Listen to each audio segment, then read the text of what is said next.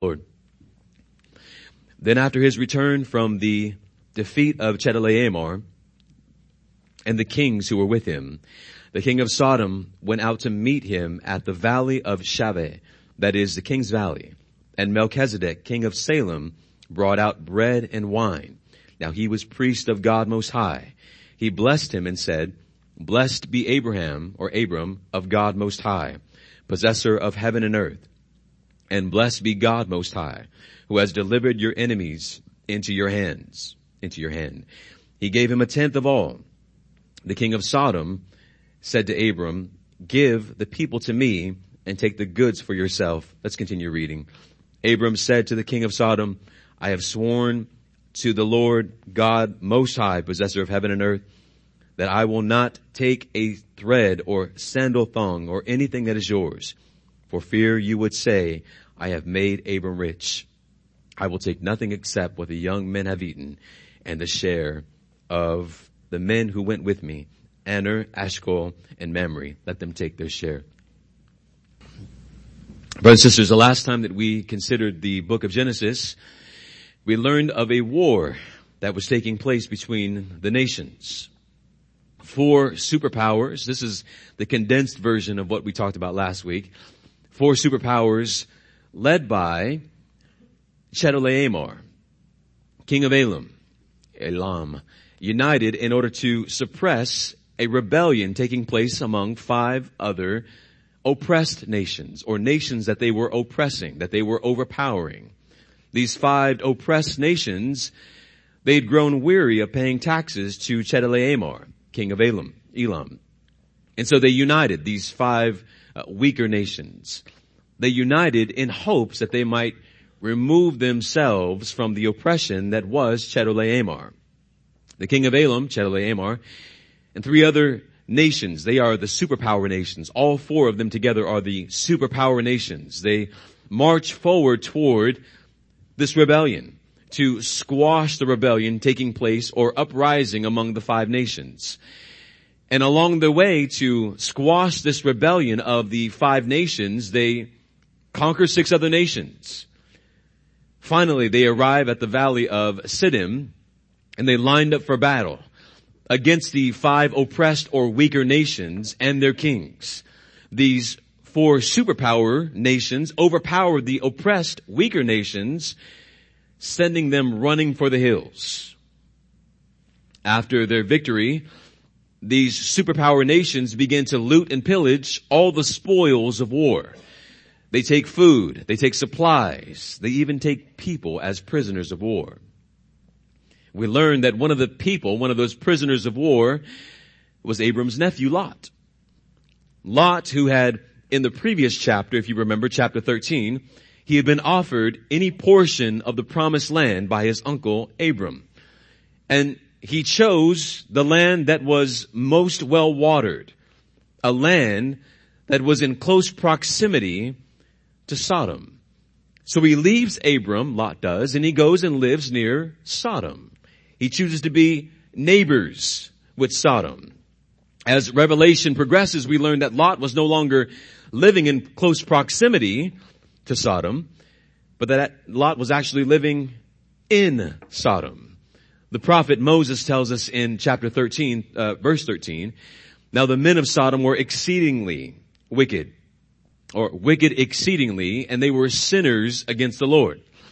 Lot was not ignorant of the wicked sinfulness of the people of Sodom, and yet he chose to make his home not no longer near Sodom, but among the Sodomites. As we have said before, the unwise choices of Lot will become increasingly confusing as the scriptures declare, because the scriptures declare that Lot was righteous. So as we're looking at the, the life of Lot, we will say, how in the world is this person a believer? But yet 2 Peter chapter 2 declares Lot was righteous.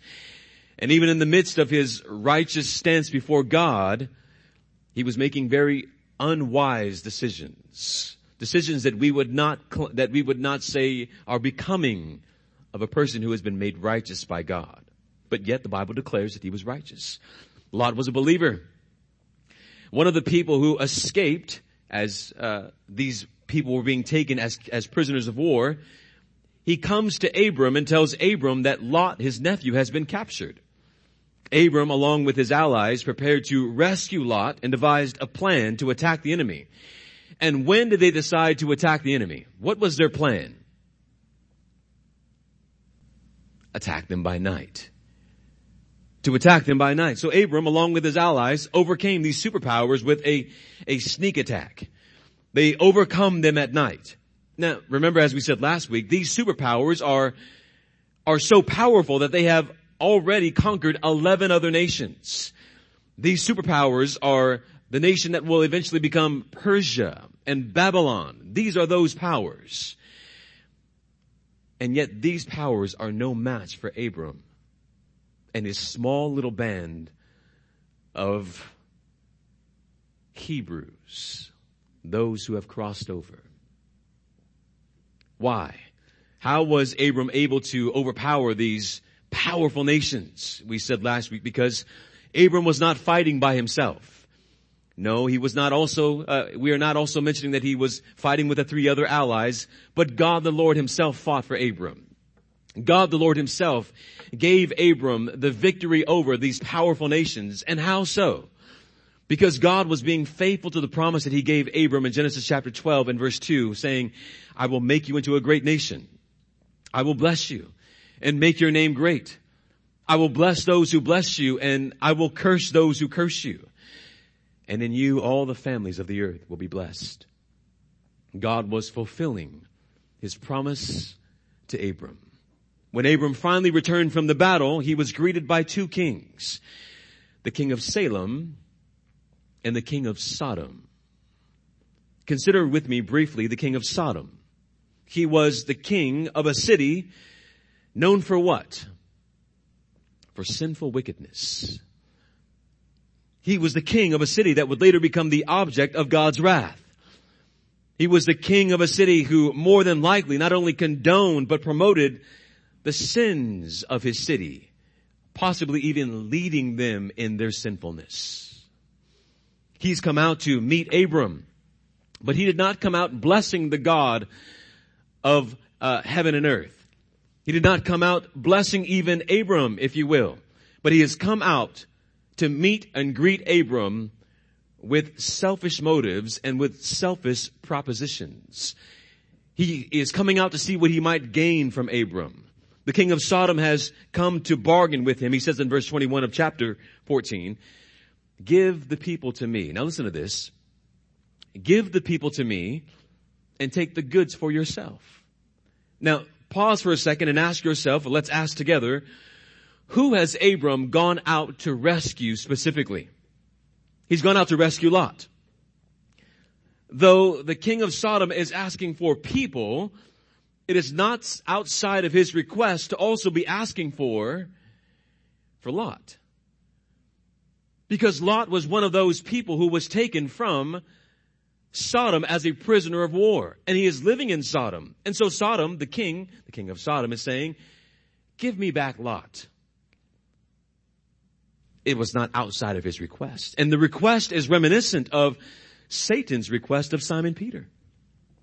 The Lord Jesus said to Simon Peter in Luke 22, 31, the Lord uh, says to him, Satan has demanded uh, permission to sift you like wheat.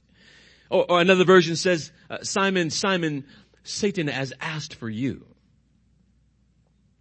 But the Lord responds, but I have prayed for you that your faith may not fail. Abram was unwilling to barter and bargain with the king of Sodom. And although we shall see that righteous Lot will return to Sodom, think about that, rescued from Sodom and will say, thanks, uh, Uncle Abram, and then go back to living in Sodom eventually. Abram was not willing to take so much as even a shoestring from the king of Sodom. He would not bargain with him. He would not have anything to do with this wicked king.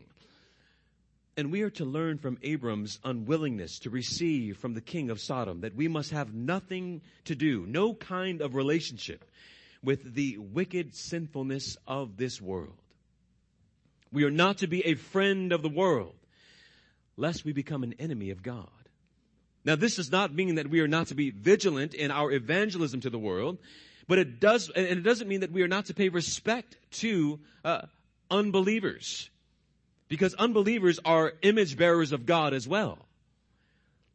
But that we be a people who do not live and do not attempt to live in two different worlds. That we not be a people who are in love with two different worlds. That we not be a people who are seeking to be a part of two different kingdoms. Why? Because the Lord Jesus Christ says that we can't. We can't live in two different worlds. That we will, we can't have two masters, he says. That we will either love the one and hate the other or hate the one and love the other, but you can't be in love with both. You must be committed to one or the other. You can't have two masters. We who confess Christ must unashamedly live as people who have been purchased, redeemed, that is rescued. As Abram rescued Lot, we must live as a people who have been redeemed, rescued by someone greater than Abram, the Lord Jesus Christ. And live as citizens of the kingdom, not of this world, but of the kingdom of God. But there is another king presented here in this narrative, isn't there? His name is Melchizedek, the king of Salem. The king of Salem who points to the king, the Lord Jesus Christ. And Melchizedek will be our focus, our main focus in our time of worship today. And I have for you this morning just two points. Number one, it's going to seem like a long and maybe a weird point, but it's the best that I had as I was studying. What we know and what we don't know about this mysterious king, Melchizedek. That's a long one, isn't it? What we know and what we don't know about this mysterious king, Melchizedek. Now let me pause for a second. How many of you have ever even heard of Melchizedek? By a show of hands. How many of you have been plagued by the mysterious figure, meaning, who is this? Where did he come from? Anybody else? Great. So hopefully this morning we can answer some of those questions that maybe we've had about Melchizedek. Let me say to you, he's not as mysterious as he is presented to be. Verse 18 of chapter 14. And Melchizedek, king of Salem, brought out bread and wine. Now he was priest of God Most High. He blessed him and said, Blessed be Abram, God of Most High uh, Abram, of God Most High, sorry, possessor of heaven and earth, who has delivered your enemies into your hands. Can you turn that down a little bit? I know you're comfy. I got it. As Abram now returns from the battle, he was met by another king. Now we're going to walk slow through this. His name is Melchizedek, king of Salem. Abram was greeted by this king, refreshed by this king, and blessed by this king. Those are three points that maybe you should write down. He was greeted by the king after a war, after a battle, refreshed by the king after the battle, and blessed by the king. Now, those are not three points that we're going to walk through. They are three points that you should take note of though. Who was this Melchizedek? Where did he come from? It would seem as if this king just appears out of nowhere. And he kind of does. And just as quickly as he appears in this narrative, he just as quickly disappears from the narrative. Who is this God-fearing man who seems to appear out of nowhere in the land of Canaan? For that is where they are. What do we know about Melchizedek? There are some things that we know and many things that we don't know. Let's, let's focus on first what we do know and we'll contrast back and forth. We do know that Melchizedek worshiped the Lord Most High and that he lived in the promised land. We do know that. He worships God Most High. You, you see that as he comes out. Uh, blessed be Abram, right? Or he said, blessed be God Most High, he says first. Blessed be God Most High, possessor of, Abram, of, of heaven and earth. So he is a worshiper of God, worshiper of the Lord Most High. And he also is living in the land that God has promised to give Abram and his descendants. He's living in this land and he worships the same God as Abram. We knew, we do know that. We got that? He worships the same God as Abram and he lives in the promised land. What we don't know, we don't know when, where, or how he was converted. He's a worshiper of God, but we don't know when his conversion took place. He was a believer and Abram recognized that. You see that? Uh, Melchizedek was a believer and Abram recognizes that this man shares his faith in God. Now, there is good reason to believe. Now, we may, we're asking the question, when, where, how did he become a, believer? We don't know. But here's what we do know. There's good reason, let's say that. There's good reason to believe that the sons of Noah, which are Shem, Ham, and Japhet, they were possibly still alive at the time of Abram. Now think about that. Though they have uh, exited, if you will, from this narrative, it is possible that they have not exited the earth, that they are still alive at that time. And uh, they were not far removed from the life of Abram. So they are possibly still living. Therefore, it is probable that Abram was not the only man on the earth who heard and believed the gospel and had been brought to saving faith. Got that? So when we see Abram, we must not assume that of all the entire earth, Abram is the only per- person who possesses faith in God. It may seem like that as we're reading, but remember, the scriptures have gone from a, a macro view of here's everything to a micro view focusing on just one family. But that one family is not the only family that possesses faith in God. Are you with me? So we don't know where, how Melchizedek was given faith, but at some point he heard the gospel. And at some point he was given faith to believe in the skull crushing seed of the woman, the Lord Jesus Christ. That's what we uh, don't know, but we can assume. Are you with me? We do know his name. Melchizedek. And we do know what it means. Melchizedek, Melchi, which means king, and Zedek, meaning righteousness. His name is King of Righteousness. Melchizedek, Melchi, Melchi, Zedek, King of Righteousness. We know his name. We don't know if he was born with that name or if that name was given to him in honor of the righteous way that he ruled Salem. Got that? That contrast? We know his name. We know what it means. We don't know how we got it. Which leads us to the next thing that we do know about Melchizedek. He is the righteous king. That, that is what his name means of Salem. Salem, which is much like the word shalom. What does shalom mean? Peace. Salem and shalom both mean the same word, peace. Melchizedek is the righteous king of peace. That is quite a title, isn't it? This man who appears out of nowhere, who is the righteous king of peace, should sound familiar. He was the king of Salem, which is believed to be later Jerusalem. Jerusalem.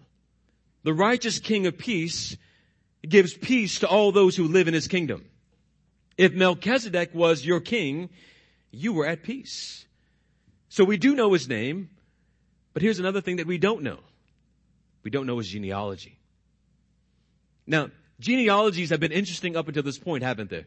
They've been. Uh, we're in chapter 14, and if you've been with us for the year and a half or so that we've been in Genesis, we've learned that genealogies come out, come up a lot in the book of Genesis. But it's interesting that we have this very uh, prominent figure the righteous king of peace, but we have no idea where he's come from. Up until now, we've seen that, that genealogies are a big focus in the book of Genesis, and then all of a sudden, here's this righteous king of peace, and we have no idea who, who he is descended from. One of the most, uh, of all the, the significant characters that are presented to us in the scriptures thus far in Genesis, we are most often given their genealogy except for here. Now, why is that so? We have a righteous king, uh, a king of peace, uh, one who is also described for us as, we'll, talk, we'll this in a minute, as priest of God Most High, and we have no idea who or where he's come from. It is safe to say that he was not related to Abram. That's important. Because he's living where? In Canaan. Abram has traveled to Canaan. Abram is not from Canaan. Though we shall see that all men, and we know this, all men have descended from Adam. All men have also descended from Noah. Melchizedek was living in Canaan. He was not a Hebrew. He was not of the nation that would be known as those who cross over, but he was given faith to believe in the one true God, though he was not a Hebrew, which means he was a Gentile. Because if you're not a Hebrew, you're a what? You're a Gentile. You're either Jew or Gentile. So we know that this Melchizedek was not a Hebrew, but we don't know his genealogy. We do know that Abram, or that Melchizedek, did I say Abram? I meant Melchizedek. Melchizedek refreshed Abram after the battle. We do know this. Uh, verse 18, Melchizedek, king of Salem, brought out bread and wine. Abram and his men have fought. and because God most high, Abram was given the victory over his enemy. They were then greeted and refreshed by Melchizedek who does something very interesting. He blesses Abram with bread and wine and also blesses Abram. We know that Melchizedek, as the Bible says, was priest. That's important to write down. Priest of God Most High. Verse 18 now, he was priest of God Most High, the Bible says. Why is that important? this is the first time in the scriptures that we have seen the term used. Now that's important we've seen the term used, priest. Was Melchizedek the first priest? No. Although this is the first time the term has been used, this is not the first priest that we have in the scriptures. Who's the first priest? Adam. Very good class. Adam is the first priest. This is the first explicit use of the term priest in the scriptures and it is used to describe, listen to this, someone who's not a Hebrew. That's interesting. The first time the word priest is used, it is used to describe someone who is not a Hebrew, but someone who is a Gentile. Why do I say that? We'll get to that in a moment. As priest, it was his job to lead people in worship. That's the job of a priest. To offer sacrifices on their behalf. But Melchizedek, this is important, Melchizedek was not a priest, uh, I'm going to use this theological term, by pedigree. He was not priest by pedigree, meaning he was not priest by birth. Are you with me? We will learn that in order for one to be a priest, they must come from the lineage or pedigree of Levi, Aaron's, the, the descendants of Aaron.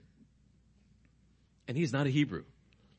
He is not a Levite and he is a priest. This is going to be very important. Melchizedek was not made priest because of his ancestry or pedigree, but he was made priest by divine appointment of God. God has made him priest. And this point that Melchizedek was priest of God, it's not a random uh, point in the scriptures.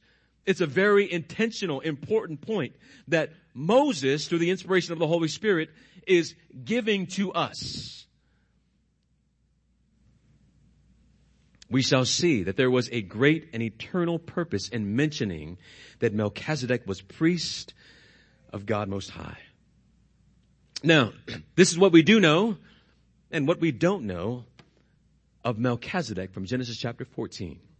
Now, just as quickly as we see this, this Melchizedek greet Abram, it's just as quickly as we see Melchizedek exit the scene. And we are left saying, wait, wait, wait, wait, wait. Who is this man? Where did he come from? Why is he here? What's the meaning of this mystery? Brothers and sisters, it's intentional.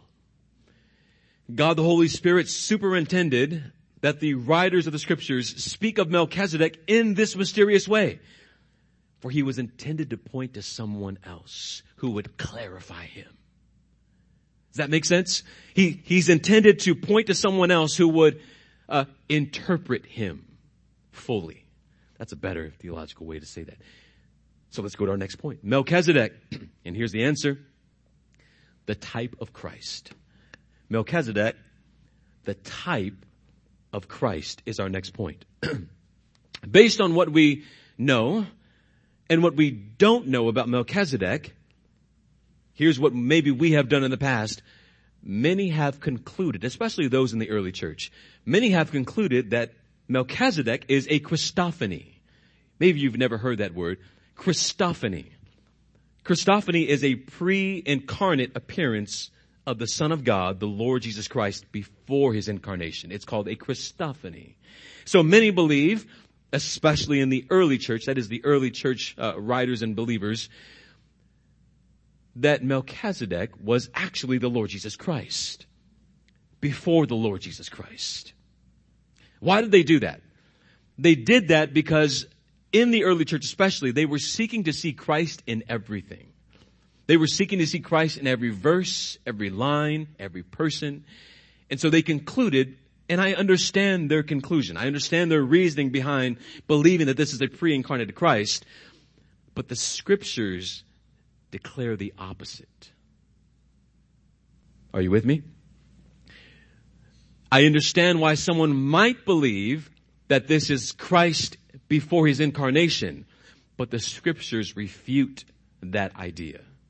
Melchizedek was a mysterious king who again disappears and then uh, uh, uh appears and then abruptly disappears.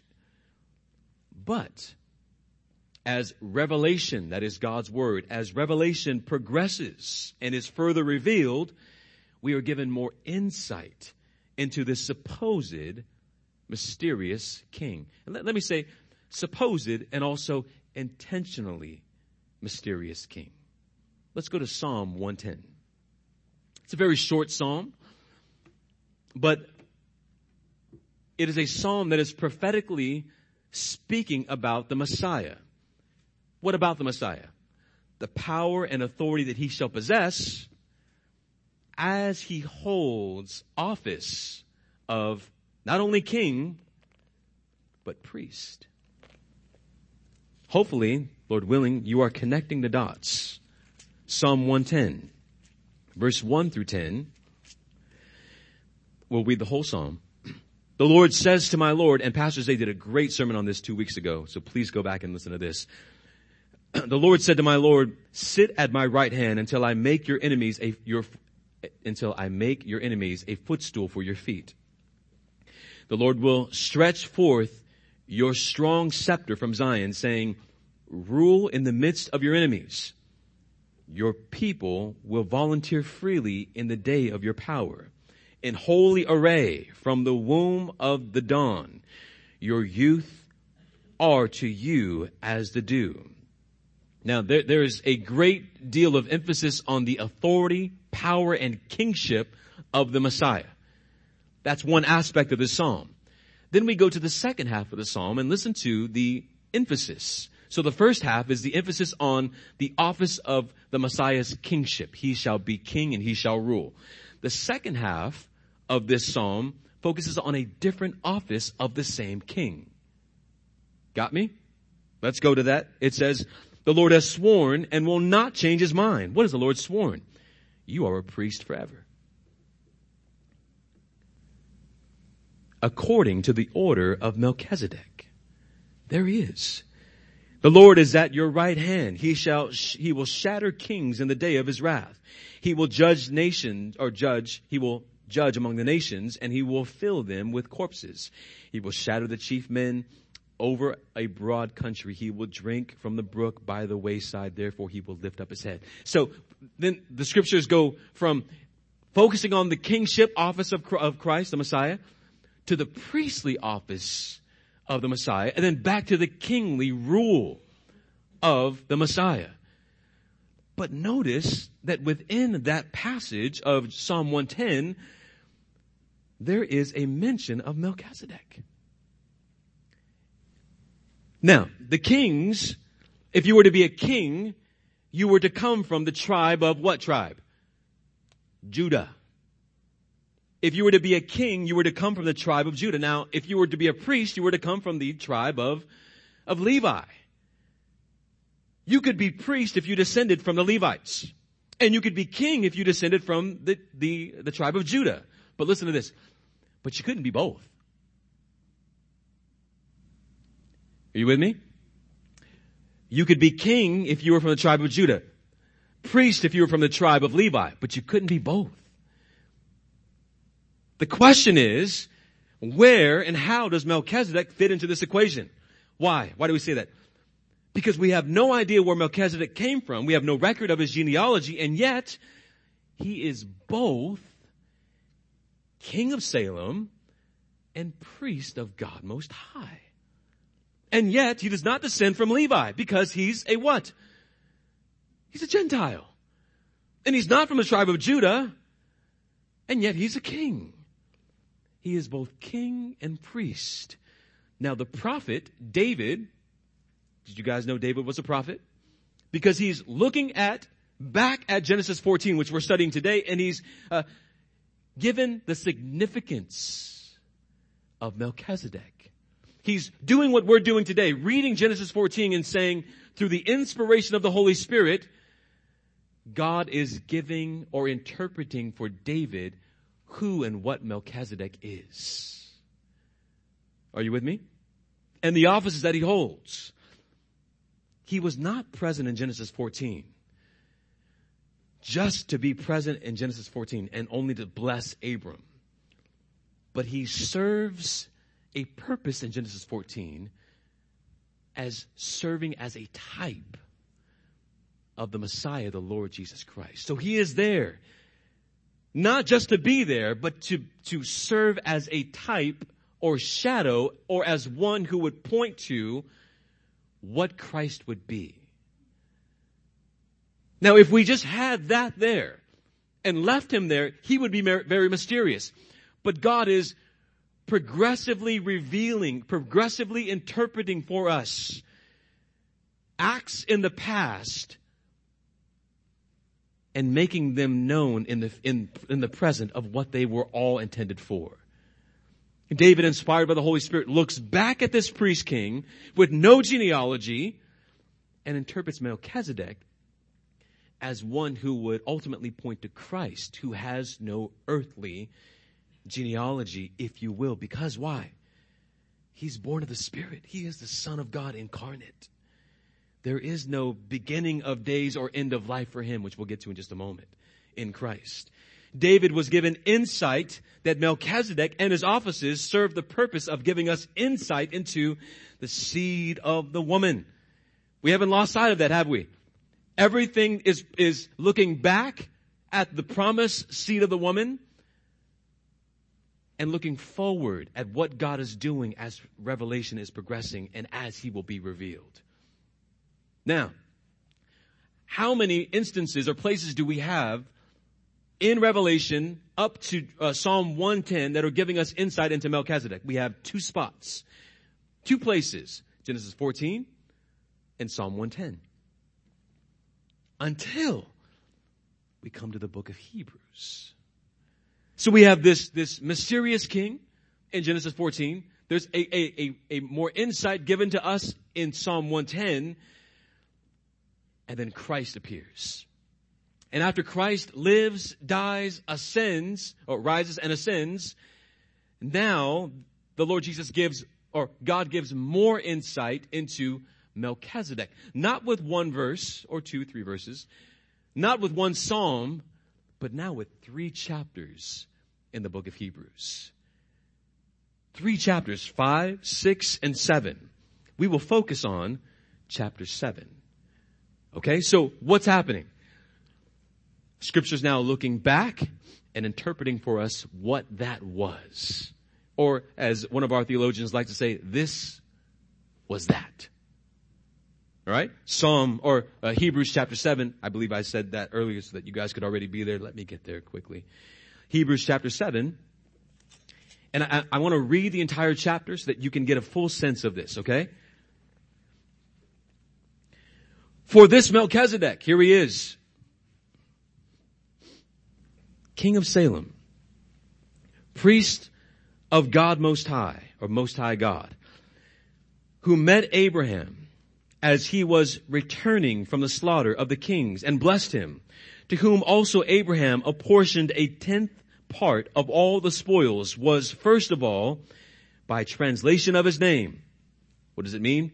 King of righteousness. We just learned that and then also king of Salem. which means peace, which is king of peace. We just learned that, right? Scripture is telling us, giving us insight into that which, which we have learned. Where did we get that information from? The scriptures. Going on. Without father. Now listen to this. Without father, without mother, without genealogy, having neither beginning of days nor end of life. Here it is. But made what? Like the Son of God. He remains a priest perpetually. Let me read quickly now. Now observe how this great man was to whom Abraham, the patriarch, gave a tenth of the choicest spoils. And those indeed of the sons of Levi who received the priest office have commandment, have commandment in the law to collect a tenth from all the people. So scripture is saying he's a priest. Just as the priest collect a tenth, Melchizedek was collecting a tenth, right? From their brethren, although these are descended from Abraham.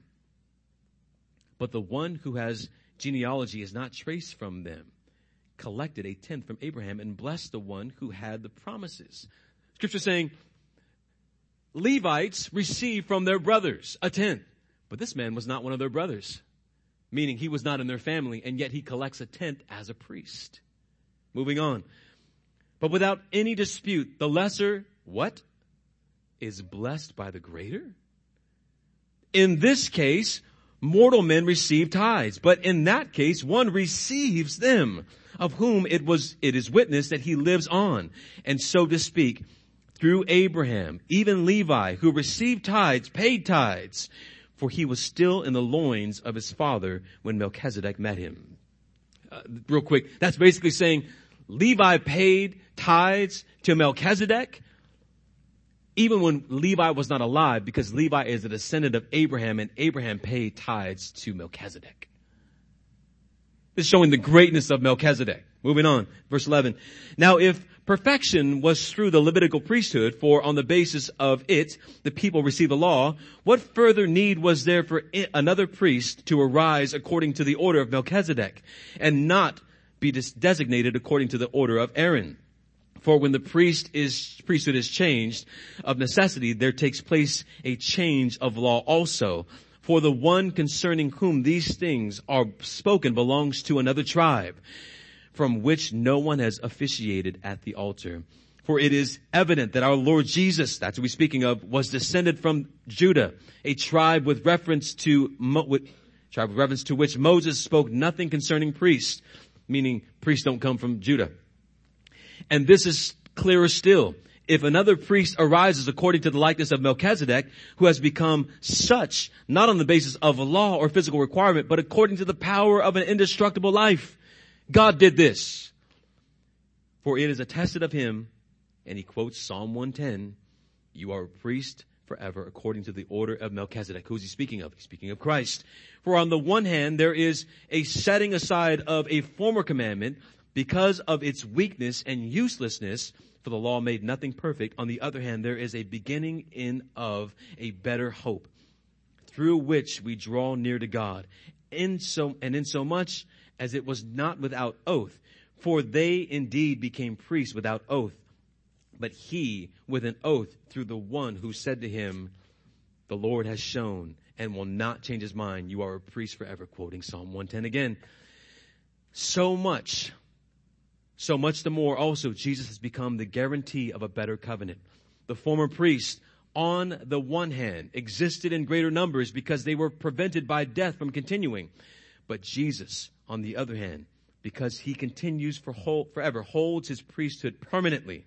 Therefore, he is able to save forever those who draw near to God through him, since he always lives to make intercession for, for them. Let's stop right there. Now, there's a lot there, isn't there? Let's explain this. It is important for us to understand the context of the book of Hebrews. We just read it.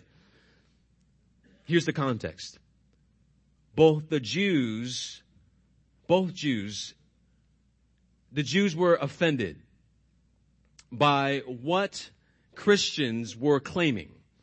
The Jews were saying this group of Christians is a new cult, a new sect.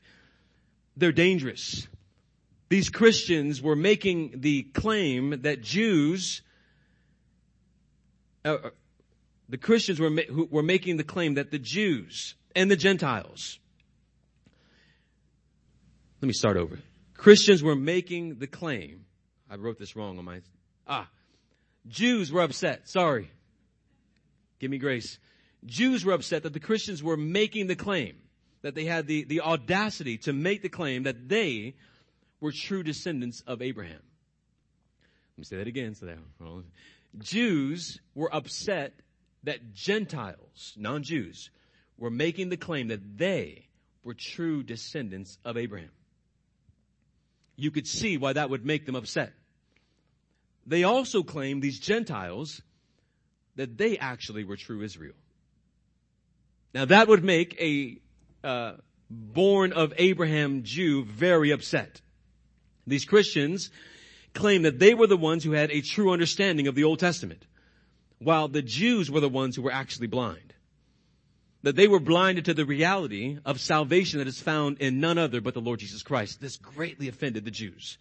So the Jews attacked the Christians on two fronts. Politically and intellectually. On the political front, they appealed to the Roman authorities by saying these Christians are a dangerous cult that are threatening the peace of Rome. You should take care of them. Now the Roman authorities not wanting to disturb the Jews because they were living or occupying the Jewish space decided that they would persecute the Christians. So they put many Christians in jail. They took their property and they even put them to death. Now on the intellectual side, the Jews challenged the Christians with questions about Abraham. How are you a descendant of Abraham? Question them about Israel. How are you true Israel? You're a Gentile. They question them about the law, about Moses, about the temple, about circumcision, and many other things. All of these questions, they began to cause great dismay in the church. People in the church began to be frustrated because they couldn't answer all of the questions. So they stopped gathering because of persecution and because of not being able to answer some of these intellectual and theological questions. One of the great questions that plagued the Christians was, and how is Jesus your priest? The Christians believe that Christ was the true and final high priest who eternally represents his people before God, which meant that the entire Old Testament system had been fulfilled in Christ. The Jews' response was, well, excuse me, according to the Old Testament, only the sons of who can be priest? Exactly. So how can Jesus be a priest, your eternal priest? He's not from the tribe of Levi. He's from the tribe of Judah. Therefore, he cannot be priest. You have no scriptural basis for your claim that Christ is a priest. Thus, the book of Hebrews was written to encourage the believers, to equip and clarify that Christ not only fulfills the institutions of the prominent figures, uh, uh, institutions and the prominent figures of the Old Testament, he was so much better than all of them. This seventh chapter, that one that we've just read, it addresses one specific challenge from the Jews to the Christians about the priesthood of Christ. Now, how does the writer of the Hebrews begin this seventh chapter? Look at uh, chapter seven again. How does he begin? Where does he begin?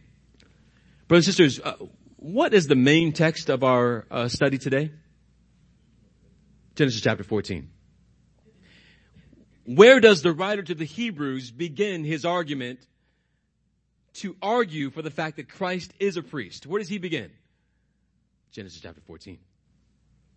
He goes back to Genesis 14, and we believe this is Paul, and, and does so in a way that he is interpreting for the Jews and for us today. Genesis chapter 14. So if you want to say, I don't understand who Melchizedek is, it's just so mysterious. Well, read your Bible because the Bible interprets him for us. The only perfect interpreter of the Holy Scriptures is the Holy Spirit as He's revealed Himself to us in the Holy Scriptures. The perfect infallible interpreter of the Scriptures is the Holy Scriptures.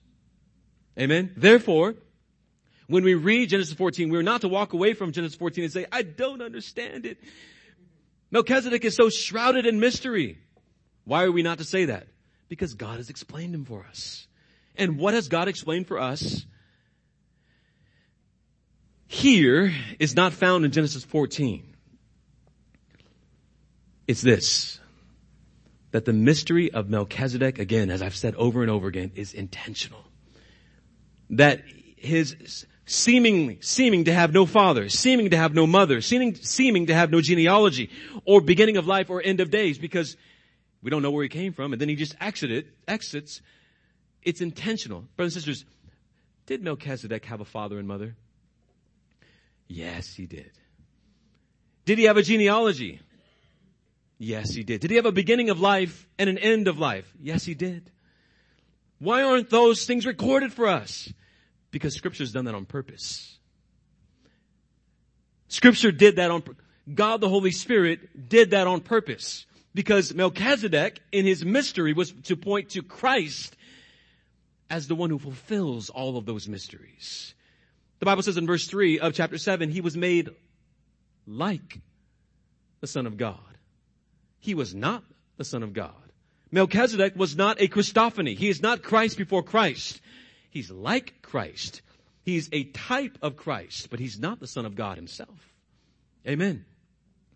The lack of genealogy for Melchizedek was to point to Christ, who was not born through natural birth, not through man and woman being together, but by supernatural birth, born by the power of the Holy Spirit.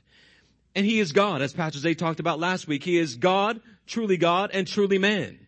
Therefore, in one sense, he does not have a genealogy. Because is there any beginning with God? And is there any end with God? No, there is not. This Melchizedek was to point to the eternal sonship of the Lord Jesus Christ incarnate. Or the Son of God, let's say it that way. He was to point to the eternal sonship of the Son of God, namely the Lord Jesus Christ. And while the Jews continued to point to Abraham as the greatest of all, they looked, they, listen to this, they, they continued to point to Abraham. Abram's the greatest. Abram is our father. They overlooked one interesting fact. That Melchizedek blessed Abraham. Now, what does that have to do with anything?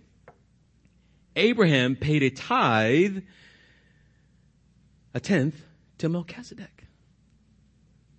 Did, did Abraham bless Melchizedek? Or did Melchizedek bless Abraham?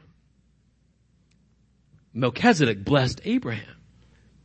What does that mean? The writer of the Hebrews tells us it's because the lesser blessed, or, or the lesser is blessed by the greater.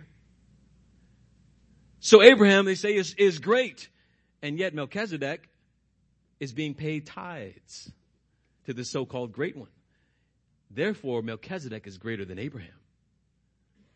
See how they overlook that? Abraham is so great, and yet they overlook that he was not greater than Melchizedek because he paid tithes to Melchizedek. In Melchizedek, Abraham recognized something. I'm saying Abraham, although he's not Abraham yet, but I'm saying Abraham. Abraham recognized something. What he recognized? Abraham recognized that Melchizedek was greater than he was. How so? He recognized that Melchizedek held a greater office than he did. That Melchizedek was both priest and king. And in uh, Abraham looking at Melchizedek, he didn't see Melchizedek. He saw Christ. Abraham saw the kingship of Christ. He saw the priesthood of Christ. He saw the seed of the woman who would crush the serpent's head. Jesus said about Abraham, he was overjoyed to see my day. He saw it and was glad. Abraham is looking at Melchizedek and not seeing Melchizedek, but seeing Christ, the one who was greater than even himself. That's why Melchizedek was greater. Because Abraham was seeing he is representing Christ. He is representing the offices of Christ. He is greater than I am. Not in his humanity per se, because Melchizedek was a man. But Abraham was seeing beyond Melchizedek. He was seeing Christ. This is huge. While Christ did not come from the tribe of Levi, Melchizedek did not legitimize his ordination as priest through the pedigree of his lineage either. Meaning this, uh, Melchizedek not say, I'm, I'm a Levite as well, I can be priest. That was not the, the legitimization of his priesthood. He was legitimized as priest because he was divinely ordained by God Most High. And his priesthood was meant to point us to an eternal priesthood of Christ, who was anointed as a, a priest by God Most High. The writer to the Hebrews once again interprets Melchizedek's presence for us by then using Psalm 110. He says, you are a priest forever according to the order of Melchizedek. Priest forever. This priest was Christ forever. He's not in the order or lineage of, of Levi. He was in the order or lineage of who? Melchizedek. Because Melchizedek is made a priest. Christ is also made priest in that same way. He doesn't need to be a part of Levi's tribe in order to be priest, just like Melchizedek didn't need to be a part of Levi's tribe to be priest. Does that make sense? Remember, the, the, the, the Christians are making an argument to the Jews of why Christ is priest. They're basically saying, oh, you don't think that Christ can be priest because he's not a Levite. Go tell that to Melchizedek. Make sense? The old priests, the Bible says, they died. All of them died. But Christ rose from the dead. He is not dead. He is alive. He is our permanent and eternal priest forever. He stands in the gap, making intercession for all whom he represents. How can Christ, Christ be king if he's not from Levi? Go ask Melchizedek. he was not from the line of Levi, and yet he was a priest, one greater than Melchizedek, and even greater than Abraham. His greatness was not intended to end with himself, Melchizedek, but it was intended to point us to Christ. And I think these verses, verse 26 and 28, are fitting for us, and we're, we're about to close. Verse 26. For it was fitting for us to have such a high priest, holy, innocent, undefiled, separated from sinners, and exalted above the heavens, who does not need daily, like those high priests, to offer up sacrifices. First for his own sin. He doesn't need to offer up sacrifices for his own sin, right? And then for the sins of the people, because he did not once, because he did once for all when he offered up himself. For the law appoints men as high priests who are weak, but the word of the oath, which has come after the law, appoints a son made perfect forever. Therefore, brothers and sisters, Melchizedek, he fits as an appropriate precursor to Christ. He teaches us that there is one greater than Abram. Hebrews was written to help the Jews understand that there is something greater than the Abrahamic covenant and someone greater than Abraham, namely the Lord Jesus Christ. Abraham interacted with someone greater than himself. So we must not focus on Abraham. It was Melchizedek. And Melchizedek pointed to Christ. Christ who inaugurated a new covenant. We can't miss that Abraham or Abram was pointing forward to someone greater than himself, the seed of the woman, who all of this is pointing forward to. We are not to look to the greatness of Abraham. We are not to look to the greatness of Melchizedek. We are, to, we are to look to the greatness of Christ. Melchizedek teaches us even that there is someone greater than himself. All of his offices and all of his signs point to the Savior, Jesus Christ.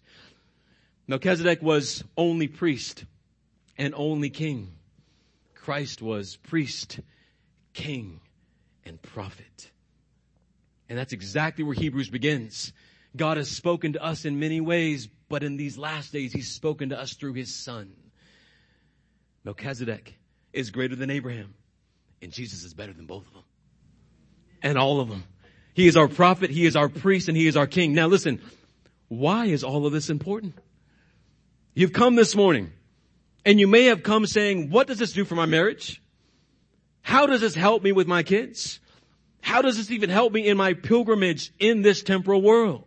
Why are you focusing today only on these rich and biblical truths? Although I know they're true. My friend, all of this helps you to consider Christ, who is greater than your marriage, who is greater than your temporal relationships, who is greater than your kids, who is greater than your jobs, who is greater than anything on this, in this temporal world. Christ is greater. Now, this is also an anchor for your soul, understanding all of these rich biblical truths through the scriptures. Listen, what was Melchizedek? And listen to this. And what is the Old Testament for that matter? Our sister Ophelia brought something up to me recently that at first kind of uh, didn't jar me, and then as I began to think of it more, it did jar me. And there was a quote from a man named Andy Stanley. You may know his father, Charles Stanley. Andy Stanley said recently, this year in May, Peter, James, now this is all in relationship to what is the Old Testament? What's the purpose of all of this today? Here's what Andy Stanley said. Peter, James, and Paul elected to, here's the word, unhitch the Christian faith from the Jewish scriptures. And my friends, we must do the same. Did you hear that? Unhitch from the Jewish scriptures. He's essentially saying we must unhitch, loose ourselves from the Old Testament. He went on to say, Jesus' new covenant, his covenant with the nations, his covenant with you, his covenant with us can stand on its own two nailed, scarred, resurrected feet. It does not need propping up by the Jewish scriptures. Brothers and sisters, what is the purpose of the Old Testament? Why do we carry the Old and New Testament with us? Why do we not only pass out to you a New Testament when you come into this church? We've been in Genesis now for over a year and a half. It's the Old Testament. We've just spent about an hour talking about Melchizedek in the Old Testament. Are we wasting our time? The Old Testament in its entirety is necessary in order to gain an understanding of the gospel. Even though the Old Testament and the Old Covenant does not contain the gospel that was accomplished, it is necessary to have. Why? It's necessary to, to know and understand and see the covenant of works, to have the old covenant, to have the sacrificial system, to have the priesthood, it's important for us to have the temple because all of these things, in all of these things, the gospel is being pictured in types and shadows until the substance was revealed and fulfilled in the Lord Jesus Christ. Nehemiah Coxe said it better than I. Nevertheless, the greater light of the New Testament does in no way abate the usefulness of the Old Testament. Rather, it obliges all the more to a humble and diligent study of it. Why? Why, uh, Nehemiah? This is because the mystery of the gospel cannot be thoroughly apprehended by us without some good understanding of the economy of the law and also of the state of the things before the law. We cannot fully grasp the gospel if we take the Old Testament away. Do you understand that? The mutual respect and dependence of the Old Testament and the New Testament are such that neither can be understood without the other. Nor can the entire system of truth as it is in Christ be collected without the Old Testament and the New Testament. Both are needed in order to understand the other. Imagine if Christ came into the world to save the world, to atone for our sins, without the old economy preceding his actions. Meaning this, even though Christ didn't accomplish, uh, even though Christ didn't accomplish the old covenant, because it was not in the old covenant that, that gave us life. If we didn't have the old covenant, how would we understand what Christ did on the earth? Right? We would have no clue of the significance of Christ's work. He could have been born as a Filipino. Eating adobo, pancit, for whatever reason, Brother Louis likes balut. If you don't know what that is, it's nasty. He could have grown up in that cultural context, died, and what he did would make absolutely no sense to us. We would need some kind of further understanding of what he was doing and why. We would need some kind of further revelation. God gave revelation prior to Christ to do what? To be our schoolmaster. To prepare the way for Christ so that when Christ the Son shows us His work, His life, His death, His resurrection, and all of the things therein, we have a, we have a standard or an understanding by which we can interpret all of the acts of Christ. And it is the Old Testament. All the things that He accomplished by faith, that, that He accomplished and that we receive by faith are understood because of the Old Testament. How would we understand sacrifice of Christ without the sacrificial system of the Old Testament? What was the sacrificial system of the Old Testament for? It's for the atoning of sins. What did they use? A lamb. A spotless lamb. Well, it makes sense when we see that Christ is sinless. If there was no sacrificial system, we have no category for penal substitution. Therefore, we would not understand what it means for Christ to stand in our place. How would we understand the righteousness of Christ without the law given to the nation? Punishing sin because of lack of righteousness. Showing that God's perfect, perfect standard of obeying, of, demanding a person to be righteous, actively obeying the law, passively uh, being punished.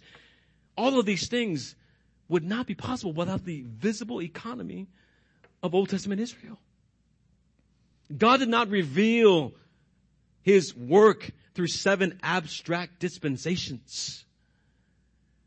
God revealed this through the history of one nation, one people, and the institutions within that nation until they would all be fulfilled in Christ. How would we be able to understand the offices of Christ without the history of the prophets of Israel, the kings of Israel, the priests of Israel? All of these types prefigured Christ. Christ would have lived a unique life, but we would not fully understand him and the glory therein without the Old Testament. He claimed that he was greater than Solomon, but we could understand his invisible glory because of all that came before him. Without the Old Testament economy and the covenants, we would not fully understand Christ. Melchizedek was therefore given to us so that we might understand Christ. So if you're sitting here today and saying, what does all this matter? Why does all this matter? Well, why are you here in the first place? What did you come for in the first place? To see how your marriage might get better? To see how your kids might act uh, more obediently? To see how your job might be better? To see how you might get a raise? Or did you come to consider Christ and see Him fuller and see Him clearer and worship Him better? My friends, we cannot unhitch any portion of God's holy inspired word. For it reveals to his people the Son of God, the Lord Jesus Christ. That is pure heresy from Andy Stanley. And it reveals for us what we've learned that Christ is better. He's greater than Adam greater than Noah, greater than Abraham, greater than Melchizedek, greater than Moses, greater than David. He is the Lamb of God who takes away the sins of the world. My dear friends, if you've learned anything this morning, hopefully you have clarified. The Lord Jesus has helped you, or God the Holy Spirit has helped you to clarify Melchizedek. But ultimately you walk away saying, I will look to Christ for there is no one greater. Let us stand.